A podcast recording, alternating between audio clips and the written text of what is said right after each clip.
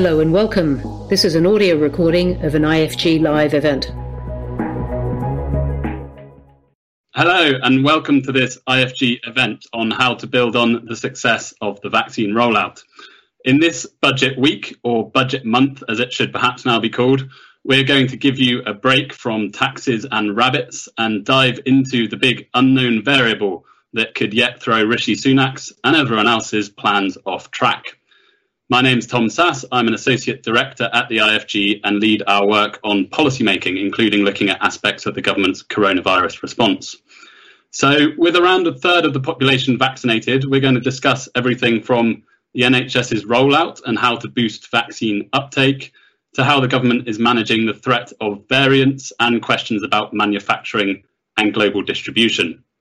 We have a really top panel to do it. George Freeman has been a Conservative MP since 2010 and held ministerial posts in the transport business and health departments. He's very active in policy discussions, was a chair of the PM's policy board, and recently set up the International Health Resilience Commission.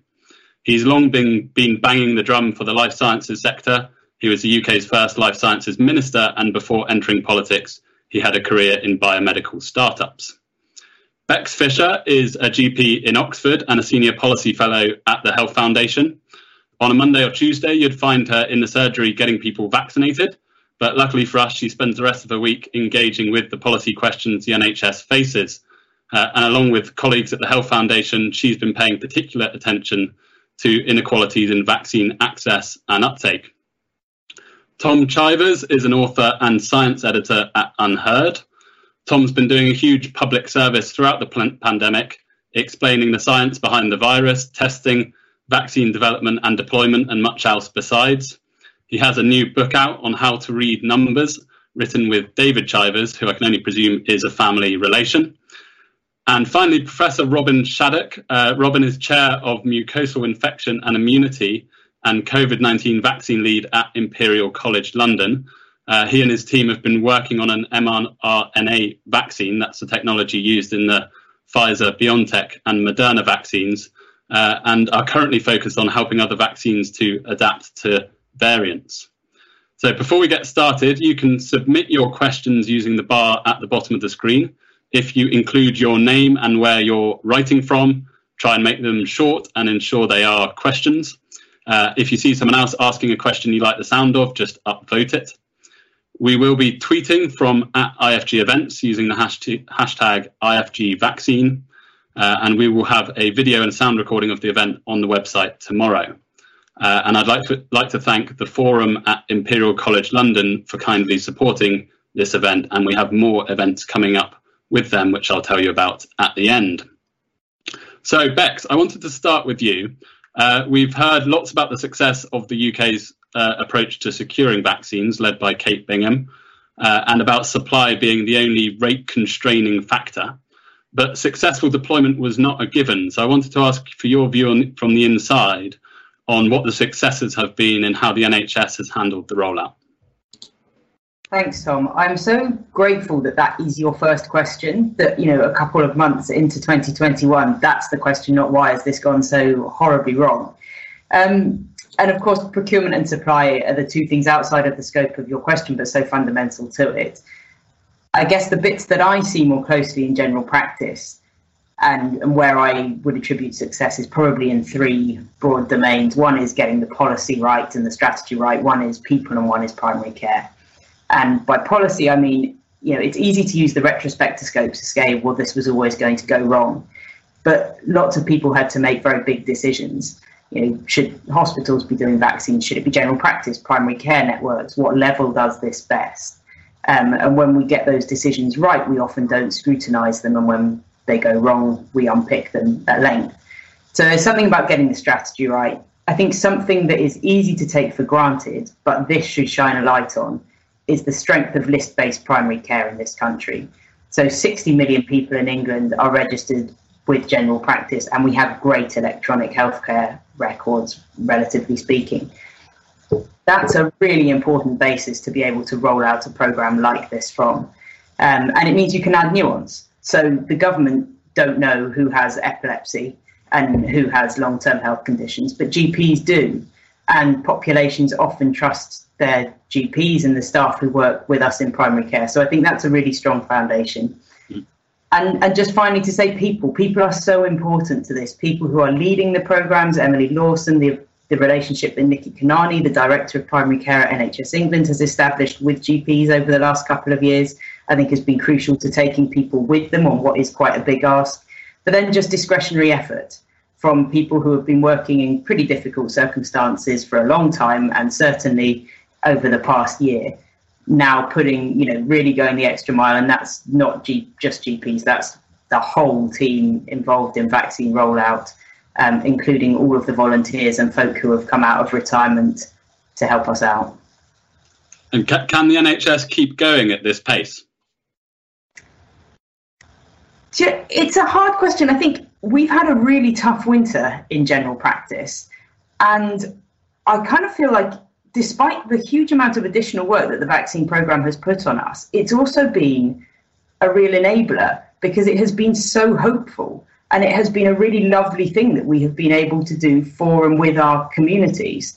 And so strangely, although it's more work, I think it has in some ways contributed to resilience. I don't want to go too kind of apple pie about it all there are challenges, and I think a very something that we've struggled to do, but are trying to do is look at the workforce implications of this kind of on a longer term basis, and particularly we'll get on to talking, I'm sure, about you know how often we may have to vaccinate people and what it would look like to embed this program into the NHS long term. And there are definitely resource implications. I think now a lot of us are driven by the motivation, as the public are, that you know this is a way out of the predicament we find ourselves in.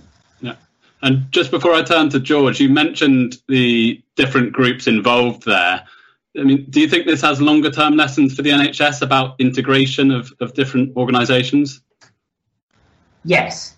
I think for me, in my experience of working in the NHS and in policy for quite a while now, integration has been a word that is bandied around a lot, but is somewhat difficult to see sometimes in practice. And actually, this has been a, probably the best example exemplar I've ever seen of groups working together. And by groups, I don't just mean general practice working with CCGs, with acute trusts. I mean the NHS working with the army on logistics. I mean GPs working really closely with their communities, with faith leaders, with inclusion health groups to understand how we improve vaccine confidence, how we reach underserved populations. Um, and I think that's really encouraging. And I think that one of the things I would love to see happen is people to look at this as an example of how integration can work and try and learn from it. Brilliant. Well, we'll, come back to that. So, George, um, we indicated there that the sort of foundation of this rollout has been reasonably stable supply. What do you think the government and industry have got right there, and, and how confident are you looking ahead? Thank you, and thanks for having me at this event. And I just echo exactly what Rebecca just said. I I think this has been has illustrated over the last year the best um, and also the most challenging in our health system. And I think um, there are some really big lessons to learn. I mean, just on the supply side, I mean, I think it's worth saying if you'd said to any of us, I think a year ago, um, within a year we will be here, we'll be um, we will have developed a, a vaccine um, developed a supply of multiple vaccines here in the UK and we'll be halfway through vaccinating the entire population, I wouldn't have believed you. I mean, it's been the most extraordinary um, success and a tribute to UK science and UK medicine. Um, I, I, think there are lots of lessons about the supply side and the vaccine task force. Um, I mean, really, I think it, you'd expect me to say this. I, I think it speaks to the importance of long term strategy. You know, a lot of this work on being are able being able to sequence the genome goes back to the investment in genomics capacity in the UK back in the coalition. Um, the MHRA reforms have paid dividends. The accelerated access procurement system that we put in place has come good. The MERS work, the UK, UK vaccine network that we set up back in 2016, you know, there's a lot of long-term legacy that has come good for the UK through this. Um, in addition, I think to some really first class leadership through the vaccine task force and some really important lessons about procurement, working at pace, um, cutting deals, um, backing multiple suppliers. Um, so there's some really important lessons. I think longer term going forward, uh, clinical trials as a huge piece of work which I'm working with number 10 on how we make sure we learn the lessons from clinical trials and continue to improve the UK clinical trial network. I think the data has been um, an area of real weakness actually. The research data good, but the um, we still relied on paper and cardboard in terms of public messaging for much of this. But the really big challenges and opportunities, I think, are going forward. This has been a wake up call that biosecurity has got to be right at the heart of UK industrial strategy um, and science and health economics. I think we've learned that for decades we've neglected real health economics. And the good news is that the Treasury and business, I think, have discovered, really discovered the value of health and the cost of disease, uh, which is what our Health Resilience Commission is looking at could we build some much more tangible metrics in to create the incentives for real population health prevention, disease prevention, and health promotion? I think if we can make that the legacy, then we'll look back and and say that this was a crisis which triggered some really, really long term and long overdue systemic improvements. That's brilliant. And I mean, you mentioned that it's sort of difficult for governments to sometimes learn the lessons of these crises because you know a few years later politicians find other priorities. So what do you think is the sort of mechanism for ensuring that politicians are still focused on those biosecurity threats that you mentioned in a couple of years time? Well mechanisms for shaping government policy there's a thesis. Um, i mean i think this year the g7 um, is a huge opportunity and i think rightly the government are focusing on um, making the G7 itself and the Health Summit um, a serious moment for international commitment to um, both better global cooperation on research and vaccine rollout. Um, uh, the commission that I've set up with John Bell and others is uh, trying to make the argument that, as well as that really important work, advanced economies have got to take the lesson from this that the old assumption that once you're through the cholera curve in development, you don't have to worry about infectious disease. I think that's been exposed, profoundly exposed, and in a global economy, we're all now as vulnerable to infectious disease as the weakest link in the chain. So, a major commitment to global health security. Uh, and I think, you know, biosecurity in the broader sense, plant, animal, and human health. Um, I think we've got some real opportunities here to to take a big lead in that integrated genomics um, uh, science behind global biosecurity across those sectors. Um, and I think if we get it right, and this event is part of that, this year we could really move the life science industry uh, to accelerate the work that's going on on population health and making the industry more focused on helping us prevent disease and better detect, diagnose, and treat earlier rather than this mm-hmm. expensive paradigm of late stage diagnosis and very over hospitalized, over medicalized treatment. Mm-hmm. And just finally, what, what, what, do you make of the timing of this as a sort of moment to sort of reorganize some of our healthcare institutions? We've got noises about the creation of a new National Institute of Health Protection. What's your view there? Well, um, I, I was one of those people who I think I was in the first meeting with Andrew Lansley back in 2010 when a group of MPs, I'd ask the question, you know, um, given that there's going to be no reorganisation of the NHS, what's the co- coalition's commitment to improving healthcare and standards? And, and, we walked out of the meeting having been just told about a massive reorganisation of the NHS. Uh, my own view is, to Rebecca's point, in my constituency in Norfolk, um, we've seen the most extraordinary coming together. Um, social care, social services, the county council, public health England, the NHS, the police, the army, um, huge coming together, and things that were impossible for, for the last decade have just become possible. Money has been able to be transferred. To me, this has been a moment where we really need to commit to proper localization and integration of health and social care. Um, and certainly from a rural perspective in my part of the world, um, I would be arguing for uh, a full integration at, at county level, if Norfolk social care and NHS and public health was all done together, I think we could make this a really catalytic moment for population health prevention and for tackling that sort of um, traditional, almost apartheid, really, between the high hospitalized, medicalized health and the rather neglected social care in a county like Norfolk. The two are very different worlds. They came together this year hugely successfully, and I, I think it would be a shame to let that go. That's a really important point. Uh, Tom, I wanted to come to you. So, the big threat now that everyone's talking about, that you've been writing about, uh, is from variants which could potentially make sort of vaccines less effective. We still, I think, have a missing Brazilian variant on the loose, although they must be getting close to tracking that one down now. Um, broadly, the government set out its approach to lockdown lifting, hotel quarantine, and so on. How confident are you in the UK government's approach to managing this risk? Um, well, I, I, wouldn't want to say necessarily about the government's approach, but I'd certainly say that the UK is extraordinarily well set up to be ready for this sort of thing in certain respects. I mean, we talk a lot about the UK being world leading in X or Y, but it is absolutely true that the UK is world leading in genetic sequencing. Um, and I, I, I seem to remember we've done it. I can't remember if it's forty percent of the of the world's total uh, sequencing, or slightly more than half of the world's. You know, so some it is not it is, it is nearly true to say that we've done more sequencing, genetic sequencing of the virus than the rest of the world combined.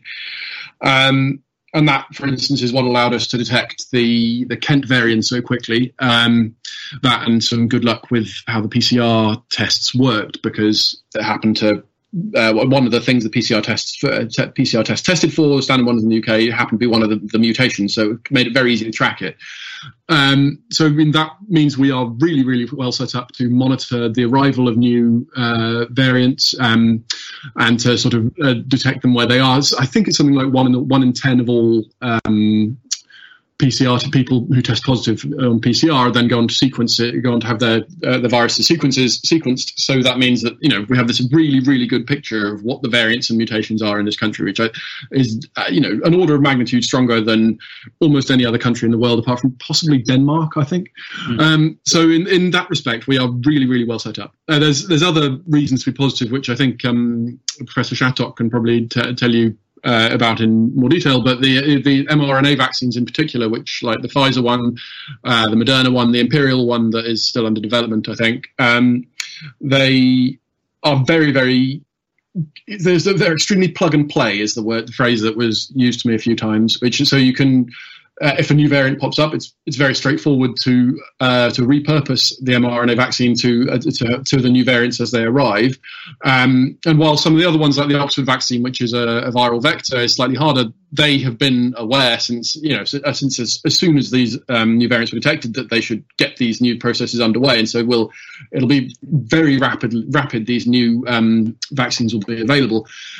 Obviously, that's only so reassuring on its own because um, you know the Moderna vaccine was apparently ready two days after the uh, the, uh, the virus was first sequenced back in January last year, um, and then it took a year of you know very of safety of phase one, phase two, phase three trials and so on before it was allowed to be uh, issued an emergency uh, use license. But I think it is fair to say that the regulatory systems will are in place um, to, if you're only making minor modifications to a vaccine, that you can just trot it out fairly straightforwardly with just safety trials. Certainly, that's what we do with flu each year. Do, it's not as if we have to do uh, a decades-long va- uh, vaccine trials on each new, year, um, year's new vaccine, uh, flu vaccines. Um, so I think from all those points of view, I'm I'm not desperately worried about um, about new variants in the you know in, in, in the long term. I think we can easily get these things through, and we've already shown that we can get the vaccine to large numbers of people really quickly uh, for all reasons that Dr. Fisher was talking about earlier on. You know, centralized NHS database, annual vaccinations could be possibly done. The the question is whether we'll be good at spotting them at the border as they come in, and I think there are real concerns about our uh, quarantining and so on and testing at the border. But hopefully, hopefully that will get better. I think the rise of um, lateral flow tests is broadly a positive thing on that front, with certain caveats about you know uh, worries about false negatives and so on. Mm. Brilliant. That's that's really interesting. And Robin will take us a bit more into the sort of speed with which we can get sort of updated vaccines to deployment in a moment. I just wanted to ask about so in the the government sort of lockdown exit strategy, it's got these four tests, mm. and some scientists are sort of saying, well, this looks like it could leave it open whether they allow quite a large outbreak in the un, un, unvaccinated population still because you don't have uh, sort of absolute number of cases as only one of those. Um, what do you think about that? Do you think we can afford to have you know the virus sort of spreading a bit as we as we uh, release lockdown, and that's not too much of a risk on the variant front?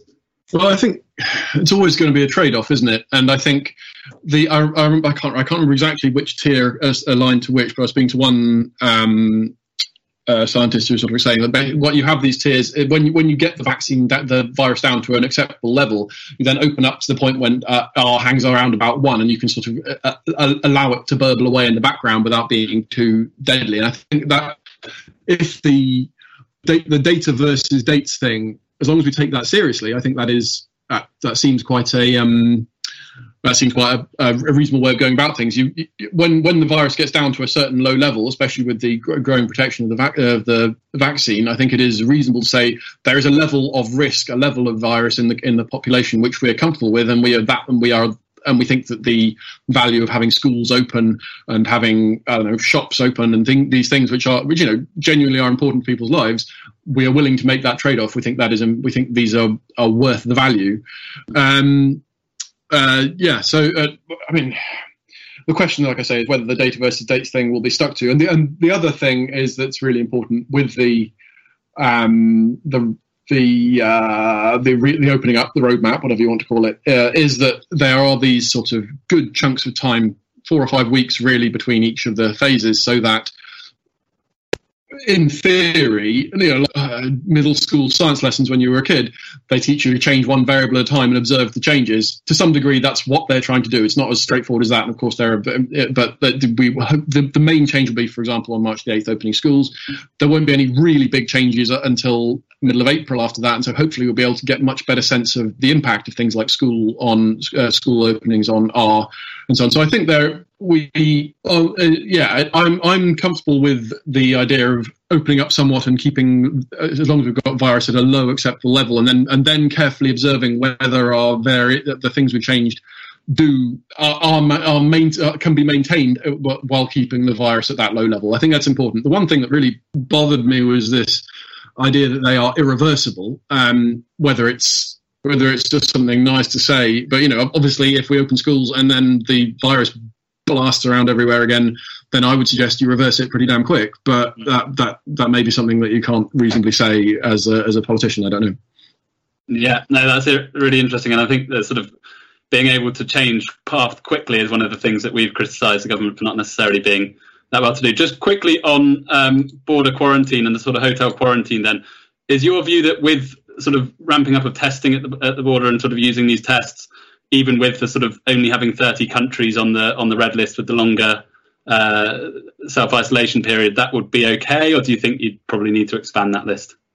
Okay, so uh, with with the very large caveat that I am just some guy, right? You know, I, I, speak to I speak to clever people and write down what they say is my is mainly my thing. I, my my own feeling throughout this pandemic has been that we have sailed a bit close to the wind on too many occasions. We sort of oh, don't do many things like we haven't got evidence that this will be bad, so we'll assume it won't be bad, or we've got no evidence that this will work, so we'll assume it won't work. Things like masks, you know. And I, I made that mistake early on in the pandemic where, with saying, you know, I, I, there's no evidence the border closures will work, even though common sense sort of suggests that they would. There's, you know, you can, we, there is no good evidence. There's no RCTs or whatever. I don't know. And um, and I think that my my own feeling is that with border closures and hotel quarantining and red lists, this is one of those things where it seems pretty likely or certainly plausible that they will be helpful. The costs, I mean, it strikes me that the costs are probably going to be quite low since there's not going to be a great deal of international tourism for the next while, and people coming for business might be more willing to um, uh, do the quarantining things. So my own instinct would be that the even if there's no good evidence that they we need it around further around the world, I think the um, uh, my, my own instinct would be that the cost of, of, imposing wider restrictions and more hotel quarantining would probably be quite low, and the benefits potentially could be large. So it seems like a good bet. Brilliant. Um, Robin, tell us about the vaccine you've been working on. Incredibly exciting sort of technology that you know has all these opportunities opening up ahead. And then just give us a bit of a view on how confident do you feel on this question of how vaccines can stay ahead of variants? Thank you. Yes, and thank you for inviting me. So, um, the vaccine that we're working on, we're, we're still progressing in early clinical trials. Um, we're waiting for our pivotal data to come through. Um, obviously, when we started our approach this time last year, um, it wasn't clear whether any vaccines would work. Um, and now we're in a very happy position that there is a large number of candidates coming through. So we're not sure what place our vaccine will have in that portfolio, which is now pretty uh, crowded. The good news is obviously these vaccines can be made very quickly. And, and we've talked about variants and the, the UK's ability to pick up on those variants uh, very efficiently through the sequencing. And I think one of the things that's already to some extent reassuring is although we're talking about variants, we're talking about a few key mutations that are cropping up in different parts of the world. So one of particular concern is is at a position 484 in the spike glycoprotein, and that's occurring in South uh, South Africa, in Brazil. We're also seeing it popping up in some strains that, that derived in the UK, in the US. So what we're seeing is, is a degree of converging evolution. Um, the virus is coming to the same uh, solution for uh, higher rates of transmission. And that's a very different problem to something like HIV, where actually we see uh, a huge diversity going off in, in multiple directions. And so the number of variants that we need to be prepared for is, is quite um, controllable and quite achievable with vaccine technology. And we already know in terms of those vaccines that have been approved, some of them work better against some of those variants than others. And so if we see any variants starting to predominate, we can roll out vaccines that are better against that particular variant. Mm. But going forward, um, clearly, uh, all the companies are working on versions of their vaccines that can act against those variants. And as you rightly said, if you've already proved that your vaccine works in clinical trials in terms of efficacy, changing just a very small part of the vaccine um, means that you only have to do safety studies before it's reintroduced um, as an acceptable vaccine. The RNA platforms work really well for that because it's a synthetic process. It can be done very uh, readily and very quickly. Um, the other technology is a bit slower, but can certainly work. And I know colleagues at Oxford are working on a variant um, that has the 484 mutation in there, so that's likely to become available. But longer term, I think we also need to be very aware that, that we potentially are missing an opportunity in the UK. We talked about legacy and investment in sequencing, and that's been a fantastic success. But what we really haven't been as, as astute at is investing in RNA technology, mm. uh, which has really proved its worth recently. Um, and when I sit here and look at the investment in Germany of, of hundreds of millions from the German government and in the region of billions in the US government, it's very clear that we've got a long way to catch up. And of course, those companies that have benefited from being first into the vaccine field will also now get massive returns on that investment. Um, and I think actually, if the UK can have a joined up strategy that builds on the ability to sequence things very fast with the ability to manufacture in UK uh, with this new emerging technology, then we'd be able to catch up and potentially uh, be very prepared for any future pandemic as well. I wanted to bring George in on that, but just quickly, Robin, on this question of speed, we had uh, Tony Blair at an IFG event last week arguing that we should aim for 100 days from sequencing a genome to deploying a, vac- a vaccine. Is that realistic? It's definitely possible. I mean, you know, when we designed our vaccine, our RNA vaccine, we produced a prototype in 14 days. And if you've got the manufacturing facility, you can do that in a matter of weeks. But it's having that facility on standby with the capacity ready to go and fill hundreds of vials, which ultimately becomes the bottleneck rather than the design. Yeah, brilliant. Uh, George, Robin's taken us in some fascinating questions there, the sort of nimbleness of regulation, but also the financial backing. Do you want to reflect on that? Yes, thank you. I, I completely agree um, with the point Robin made. Two two key points really. Um, So, firstly, on the the vaccine and the manufacturing side, I mean, it's worth remembering um, when uh, John Bell and I and Sally Davies and co put vaccines at the heart of the life science strategy back in 2015 16, it was very much the poor relation. You know, in the in the traditional life science sector, um, drug discovery had tended to be the sort of uh, the golden sector, and vaccines have been neglected here in the UK. And um, our point at the time actually was that the manufacturing of vaccines was about to go through a technological revolution, and that was an opportunity for the UK, which indeed it has been shown to be. So I completely agree, Robin, and I, in the work I'm doing uh, for the PM now on regulation for innovation, uh, one of the things I'm looking at is how we could take the best lessons from this last year and develop a more strategic approach to uh, UK leadership in setting the new regulatory standards for some of this very fast paced new genomic medicine. And on the funding side, um, again, similarly, I mean, when I was investing in the sector, very, very few companies in the UK, I mean, vaccines were very much the poor relation. And I think one of the opportunities now is to mobilize both institutional pension uh, assets. I mean, trillions of pounds sitting very low levels of investment in equity and in research in the UK. And also, I think there's a public appetite now. I mean, I think if you, you if you were to launch a UK vaccines ISA right now, you'd find an awful lot of people wanting to back it. So I think there's an opportunity for us to both build a more integrated ecosystem that reflects where this new um, supply and demand landscape is heading, but also to bring some more retail investment in and bring some more volumes of capital to play because I think there's a unique moment where the public have realized the value of all this to them and to their communities as well as to the country. Yeah. Uh, Bex, I wanted to come back to you on the issue of equity of access and, and uptake.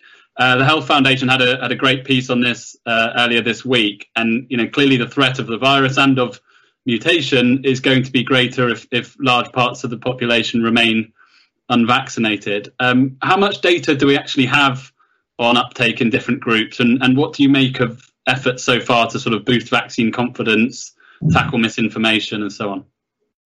Thanks, Tom. I think it's such an important question, and I guess it's so important to set this in the overall context of COVID and of what we know about who normally gets left behind, because this is structural. This isn't chance who gets left behind. This is this relates to long-standing structural problems.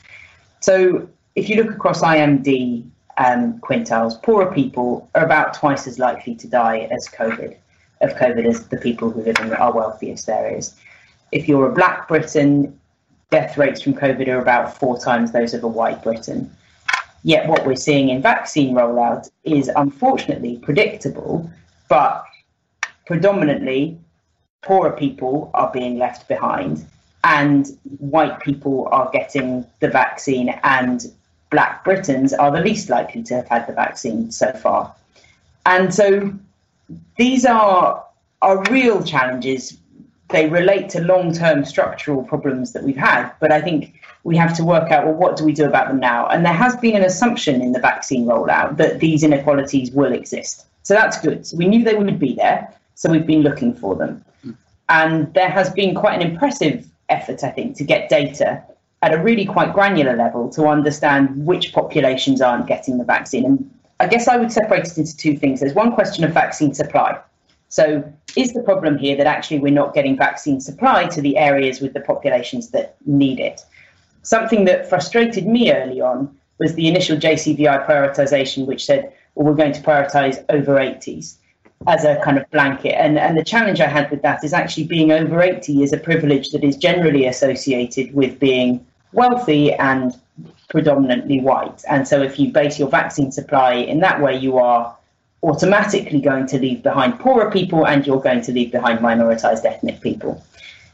But when, even when we look at vaccine supply, and we kind of take that out of the equation and we say, well, what's happening in our communities on a really granular level? What we now understand is that even within a layer super output area, so a very small geographic area of a couple of postcodes, if you are a wealthier person living in that area, you are more likely to have had the vaccine. If you are a white person living in that area, you are more likely to have had the vaccine. And I think that takes us into these questions about how do we get vaccine confidence and how do we reach underserved populations. So this isn't just about data and supply, it's about access and confidence. Last week, NHS England made about 4.2 million pounds available to CCGs um, to try and start to address these issues. I, one thing I would just like to say that I think it was thrown up by the JCVI's phase two prioritisation last week, where they made a decision to continue prioritising by age groups, which is controversial for a number of reasons. There will be people who say, you know, teachers and um, the police, and you know, there are all sorts of reasons why that is a controversial decision. But I think one, as relates to equity, is that their prioritisation is based on the idea that we want to get this out quickly. We all understand why that's important. But actually, the underserved populations, the least vaccine confident populations, are the slowest to reach. And if we just say we're going to go with pace, pace, pace, we're going to leave people behind. And the people we leave behind aren't being left behind by chance. They're being left because they are poor or they are minoritized ethnic. And I think we have to really look long and hard and say, okay, how do we challenge this? How do we make sure we're not leaving people behind? And how do we get depth of penetration through our vaccine cohorts, not just mm. let's roll out? It's such an important point, and I just wondered how much how much would you place the emphasis there on the JCVI ranking? Because of course the JP, JCVI did also say there needs to be some flexibility locally in how you know different areas move down through these groups and how much would you place it on sort of the way in which supply has actually been distributed have you been held back by not being given enough vaccine to move on to those groups so i think the answer to that depends on how much in part on how much there is a supply constraint mm. so i work in an area of very high deprivation and at the start, we were really being constrained because we had an exceptionally small cohort one. Not many people where I work get to live to be over 80. So it took us a day to vaccinate cohort one, but we weren't allowed to move down through the cohorts. And we wanted to get to cohort four. So cohort four is where you bring in the clinically extremely vulnerable. And we have a huge number of patients in cohort four because we have very many people who live with multiple health conditions, often from a very young age. And so we had a situation where we weren't being given vaccine supply mm. because we didn't have many over 80s, but we had this absolutely massive group of people who are extremely vulnerable. And our group of people who are extremely vulnerable often live in big multi generational households where people are working outside the home. And so I would argue they're actually at much higher risk of death from COVID because they can't effectively isolate themselves. And and so I think that's less the case now because supply is less of an issue. So if we are allowed to move through cohorts, which is eventually what happened, um, that's one way of challenging this. But I think we also just have to be mindful that there are some levers here. So you are paid by the number of vaccines you do. Um, and so that is an incentive to get vaccines done quickly. It's not necessarily an incentive to go and reach your underserved populations. Lots of people are doing that because I think it's the right thing to do. But we all know that incentives and levers matter. And I think we need to think about where they've been placed at the moment and, and is that the right place to encourage the type of behaviour that we want? Mm. We've got a question here from Anonymous uh, who asks Any thoughts on the likelihood of vaccine passports of some kind or another? Tom, I wonder if I could come to you first on that. There we go. Uh, yes. Um, I mean, yeah, uh, this seemed pretty likely to me. Um, again, like you know, not that I have any huge special insight, but there, uh, certainly it seems the most thing, and it's not as if. I suppose it depends what we mean by vaccine passports, right? Were they um, uh, vaccine passports in the sense in in the sense of will you be allowed to travel to Greece or Spain without getting vaccinated? I mean, I, I suspect there'll be something like that for overseas travel fairly soon because I mean it's not as if it's unusual if you if you want to go to um, I don't know so you need to get uh, various uh, various jabs now, and they need to be put in your, in your, passport to show that you've that you've had them. You know, yellow fever or uh, malaria or whatever. At least sort of not, not malaria, but yeah. So I don't think that in itself is. Um, I think it's probably going to happen and probably going to happen quite soon, especially if some governments, say in say Spain or Greece, uh, then you'll find there'll be a, quite a lot of demand among British people for it because they want to go on holiday. So I think I, I think that will be, that will happen fairly soon would be my guess. Whether there'll be passports in a um, in a not quite so precise sense of sort of you get a get a vaccine and now you're allowed to go to the football or something like that. You know, um, opening up society for people with a vaccine. I I'd be a little bit more surprised because it seems logistically difficult to do. Um, but and you know sort of the the mechanisms in place for it. But again, no, it, it may be that it may be that it's useful. The, the, the, thing is with that, my own feeling is that by the time you've got the, the, mechanism sorted out, there'd be some such a huge proportion of the population would already be vaccinated that it would become. Uh, it'll almost be slightly something of a waste of time. And then there's the the thing that you know, well, with, with the new variants coming around, will we have to do that again? We're not going to have every year needing a um, needing a new thing so you can go you know, go and watch Liverpool or whatever or go and you know go to the pub. I, I, think that I think that my again purely on my instinct without any gigantic special insight into it, that seems the most likely situation. But it wouldn't surprise me at all to see that there are vaccine passports and possibly even annual boosters required required every year to go on holiday to various different countries and things like that. Mm. George, where do you think the Conservative Party is on this? Michael Gove has been tasked with leading a, a review, which is looking at the sort of different ethical, you know, implementation questions and so on. Where do you think? What, what's your sense of where they're at? Sorry, is that um, for me again? Oh. Sorry, that was for George. So I, I don't oh, detect oh, any any great um, sort of conservative backbench movement about uh, vaccine passports. I, I, can see why you're asking. Um, but I think the um, the sort of lockdown skeptic libertarian wing is pretty small, and it's um, very very much smaller than it was in the autumn when I think most people, I, I certainly looked on with amusement. Um, I think most people in the country could see that getting the disease under control meant some very difficult decisions, and lockdowns work. Um, I, I, think um, there'll be strong support for a, uh, sensible policy based on decent science and um, clear thinking. And I, um, my own view is I, am like Tom. I, I think most people sort of accept that it's got to be proportionate, but that um, you know, in the same way that when you travel to some countries, you have to have a yellow fever certificate, you have to have certificates. Surgeons have to be certified before they operate um, it's got to be proportionate. I think people would think it was very strange if you had to have a vaccine certificate to walk up your high street. But I think they would probably agree that if some point later in the year you wanted to go to a nightclub, um, that's different. And I, I think people are quite sensible, and I think they have, on the whole, they've seen that, you know, we all have to make some sacrifices for the good of both public and individual health. So I don't detect any great political um, pushback. I'm sure somebody, a few people will try, but I think the public opinion is pretty firmly on whatever helps allow us to get back to safe living. And do, do you think a use case like a nightclub is is realistic, given a vaccination isn't you know 100% guarantee? You know, you don't quite know what someone's status is. No, it's probably a terrible example. Um, but um, I, I, was really just making to illustrate the point. I'm trying to think of, um, you know will you need a vaccine certificate to go to the pub? Is probably the sort of the pub test, right? And I think people would say, well, you know, in some ways, remember, of course, having a vaccination doesn't, we don't mm-hmm. know for sure that it necessarily means you can't spread the disease.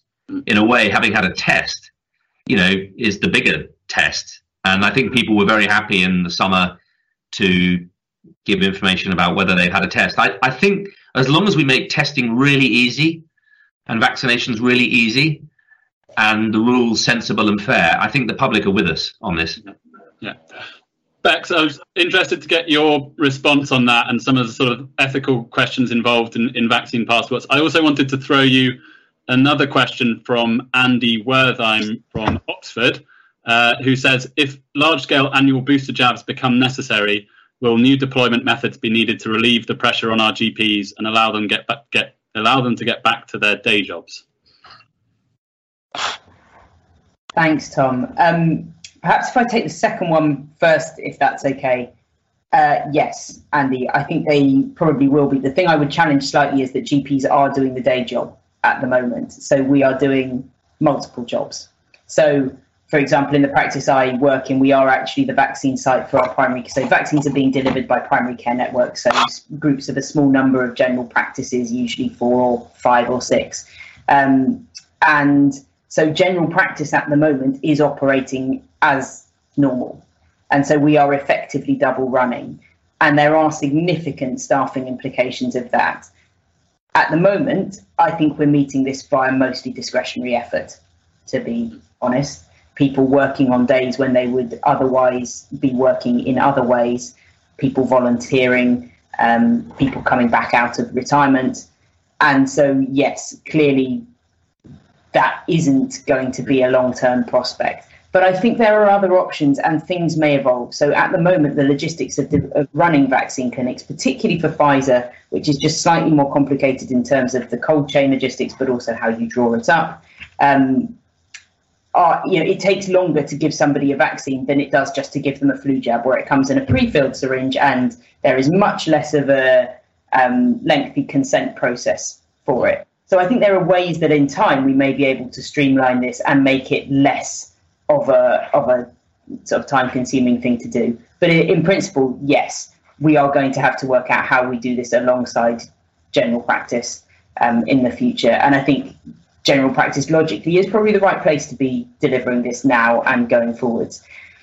To that question of vaccine passports, I mean, it's so difficult, isn't it? I, and I think we have to say, well, what are we trying to achieve with vaccine passports? And I think there are different answers to that depending on where we are talking about applying them. So, are we talking about vaccine passports for international travel? To me, that is a different thing to are we talking about a vaccine passport to go to Glastonbury or to the pub? Um, I think we also have to be very wary of using them as an incentive to get a jab. Um, that said, I am mindful that a very big incentive to get a jab is not wanting to get sick from or die of COVID. And your risk of doing that decreases as we go down the populate down the age cohorts. Mm. Your risk of being exposed to vaccine misinformation also increases as we go down age cohorts. So my understanding is that Facebook is currently the biggest source of vaccine misinformation. Um, and interestingly, exposure to vaccine misinformation is a kind of trickle up effect from our youngest age groups of the population to older adults. Clearly, that's not always the case, but it is an important thing to consider. So, something I'm interested to see is are we going to maintain levels of uptake in younger populations who potentially have less to benefit um, from? The caveat I would throw in there is that long COVID is not to be underestimated in terms of the morbidity it is causing. I think that is a powerful incentive for younger people to get vaccinated. But I one final point a lot of people who are underserved by the health system and by this vaccine rollout are people who will not be, a, be able to benefit from some of the privilege we've just talked about. They're not people who would be planning to get on a plane and go to a foreign holiday, and they're not people who are going to have available income to spend in a pub or by going to Glastonbury. So I just think if we're thinking about vaccine passports as a lever to increase vaccine uptake, we also have to be aware that actually it's not going to be an effectively in some of our most underserved, underconfident populations. Mm. Robin, I wonder if I could bring you in at that point. So we've opened up this question of, you know, the slightly longer term vision of boosters. You know, there's been talk of all-in-one vaccines or you know sort of updating boosters can you talk us through a little bit like what, what that would look like and some of the sort of you know deployment questions involved in that and then I also wanted to just throw you another question, which is around the sort of global supply issues. So there's been quite a lot of criticism of rich countries for sort of not doing enough there. Do you think that that's fair? So let me start with the uh, supply and the booster question first, because I think one thing that we need to acknowledge is one of the reasons that this virus is causing such a problem at the moment is it's it's ramping its way through a population that has no immunity whatsoever. So it's very different to influenza, where you may get a new strain, but you've already seen a type of influenza before. Um, and I suspect, and I think you know, it's widely held in scientific circles that actually the cellular, cellular immune response you get to either infection or the vaccine is still likely to give you protection from serious disease uh, or death, um, even though you may feel unwell. And that will probably be around for quite some time and is not being eroded by these current mutations. So um, vaccines will get better. Um, we talked about the Pfizer vaccine needing a cold chain. I, I, suspect that will be fixed fairly fairly shortly. So I'm sure we'll soon see, you know, the equivalent of influenza vaccines, where the COVID vaccine comes in a pre-filled syringe or, or a similar technology. And it may be, you know, in the first year we see most people get a booster, but I suspect that the uh, the way things will pan out is that we will look to boost the vulnerable where their immune responses may be less robust. Um, and we'll probably see increasing complacency in, in younger cohorts that may not see there's a benefit from constantly getting boosting immunizations. And, and it's clear that with influenza, there are still people who would benefit from an annual influenza vaccine who are no longer coming forward.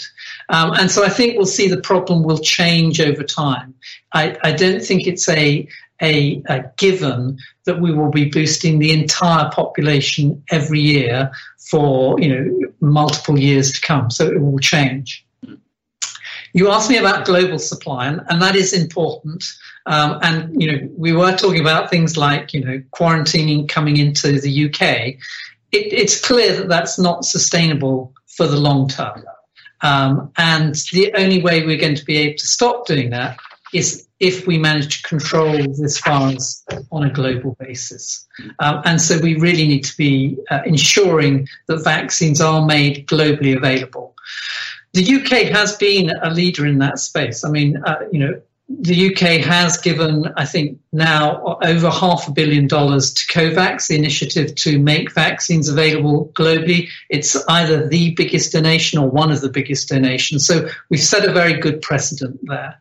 Um, occasionally, the UK is criticised a little bit because it is true we have made uh, advanced purchases for uh, everybody in the UK to get about four different types of vaccines.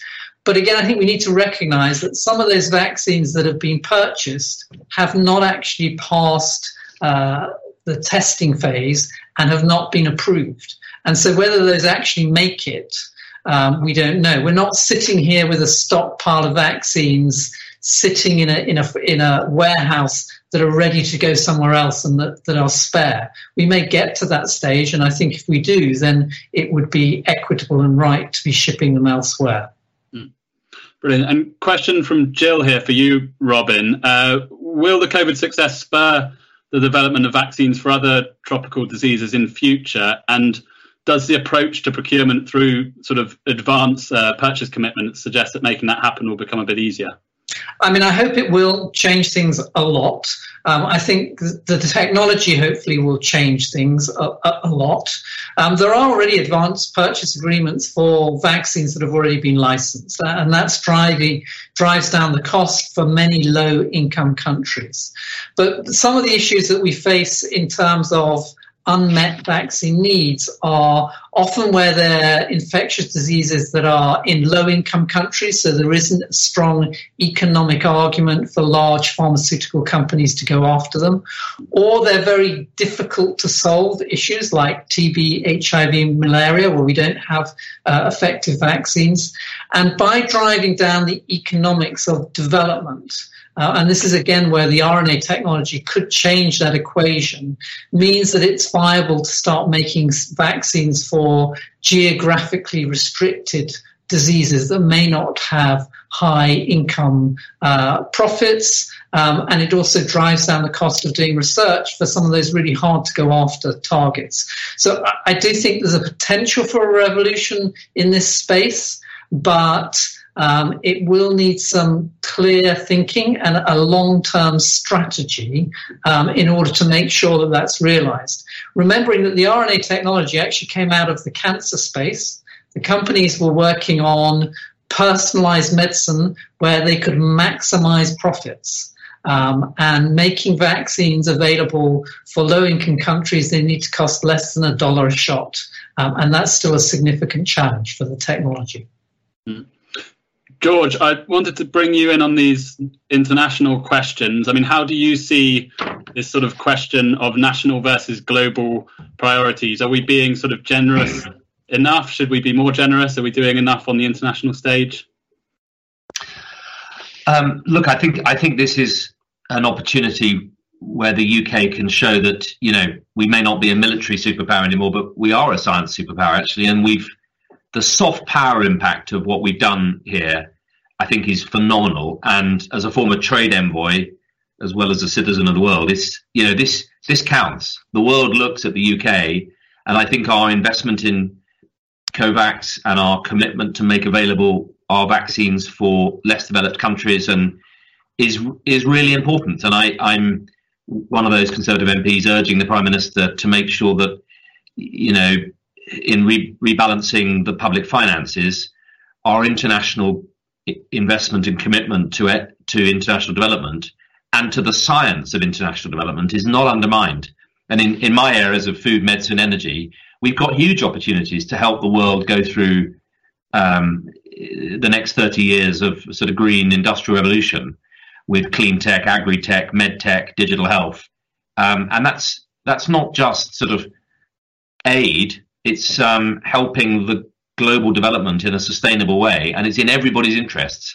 So, um, and I think the Prime Minister's uh, pretty strong on that, actually, and I, I, I think you'll see more of that over the coming years.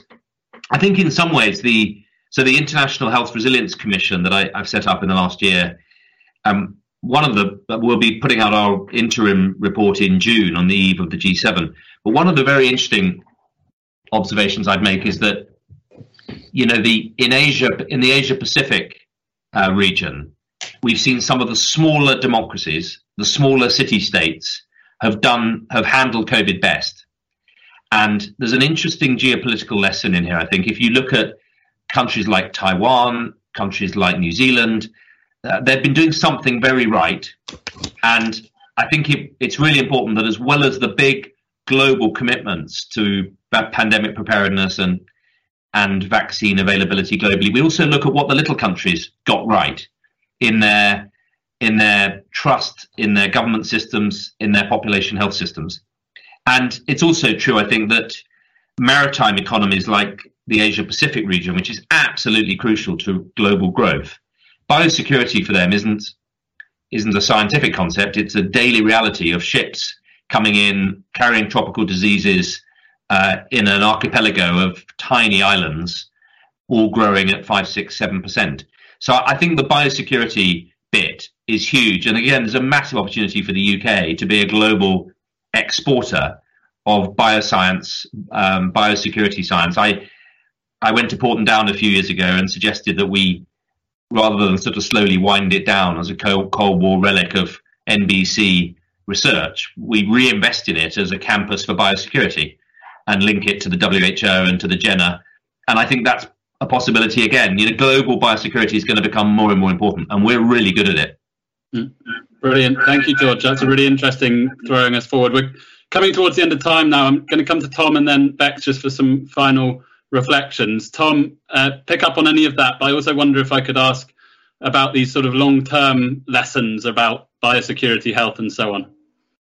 Um, well, sure. I, mean, I suppose I will echo what George was saying about us being a superpower. I know I said earlier about um, us being uh, having this incredible capacity for sequencing, which is you know and led by these amazing organisations like UK Biobank and UK, and um, Genomics England, which are uh, which haven't has been doing the sort of human sequencing as well as the viral sequencing in the Lighthouse labs and things. That's been amazing. And there's also we've had these. I mean, really led the world. I think it's fair to say in um, in the RCTs into COVID treatments and. Uh, uh, will I be able to remember them? The, the, the, two that we've two treatments that have been found to work, which I will mispronounce at least one of them, but one of them is dexamethasone, and the other one begins with T. Um, uh, they, they, have been so yeah yeah thank you. They they um uh, they've been they they've been shown to work by this amazing huge recovery trial it's called, which has been a, a UK led thing and it's been astonishing.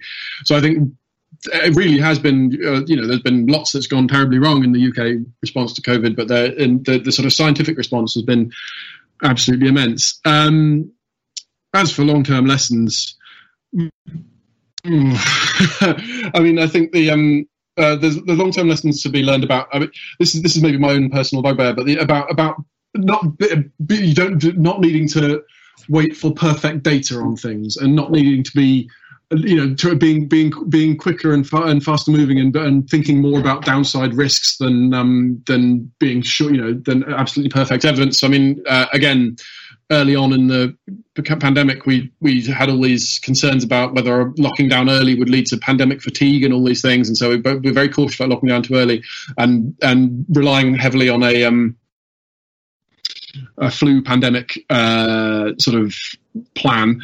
And I, you know, the um, and it, uh, there there have been, you know, it, it is very likely if we'd locked down a week earlier, it would have saved thousands of lives. And I think and then later later on we made a mistake with masks of saying we we have uh, we have we've got evidence for this that it works so we therefore we won't we, are going to say it doesn't work and I think one thing we could have we could have said back then was like we haven't got brilliant evidence that it works but we think it could and the costs are low and the benefits are potentially mm. great so we can move faster and wait for the evidence to come in later and I think that that would have been on a various points down earlier with masks with various other things that that would be my lesson with is is is just, think more about think more of it as a cost and benefits um, cost uh, cost benefit analysis rather than as a waiting for perfect RCTs and waiting for the perfect evidence to do everything because I think that has cost us quite badly at various points. Mm. Brilliant. And Bex, final reflect- reflections from you, and I'm greedily going to squeeze one more audience question in, which is from Devon Viralia in London, who asks about the extent of the challenge of vaccine misinformation on social media and whether you're picking that up at a, at a local level. So I don't get any vaccine misinformation on my social media, which to me is a reflection of what an echo chamber I live in because I get a lot of it via my patients and um, from talking to staff at our, our practice who do get a lot of vaccine misinformation on social media. It's hugely important. And I think uh, something that we have to do is not only work out how we try to stop that happening. That is, I think, a challenge for the tech companies. It's a regulatory challenge. Much has been written about it, not just related to um, COVID, related to large questions around American democracy, for example. Um, but I think we also have to think well, what information do we replace the misinformation with? So, what information do we need to get to communities to help them be vaccine confident? And more importantly, perhaps even the what precise information, who needs to bring that information to communities? Because the answer to that, I don't think, is necessarily their GP or the NHS. It could be a range of people, including trusted faith leaders, other leaders within communities. And actually, everybody who has the vaccine becomes an advocate for the vaccine whether positively or negatively, which is something I always think when I'm vaccinating people. It's so important to give people time to answer their questions, to make sure that they're heard, their questions are answered, because that person will go and they will tell somebody what their vaccine was like, and that may influence somebody else's choice to have the vaccine. So this works at, at all levels, I think. Um, yeah, I'll, I'll leave it there. I'm aware we're out of time. No, that's a brilliant point to finish on. And we've got a, a, another event actually on disinformation around the vaccine in a couple of weeks. So we will pick up those questions there. Um, thank you very much to the brilliant panel. Um, thank you to you for questions and to the Forum Imperial College London for sponsoring this event. If you enjoyed the discussion, we've got another one in two weeks' time on science after coronavirus. What lessons should the scientific community broadly be taking from the pandemic? We've got Rupert Lewis from the Royal Society, Beth Thompson from the Wellcome Trust. All the details are on our website. But goodbye for now. Thank you for listening, and we hope you've enjoyed this edition of IFG Live. Please do subscribe to hear more, and if you'd like to know about our upcoming events, please visit instituteforgovernment.org.uk/events.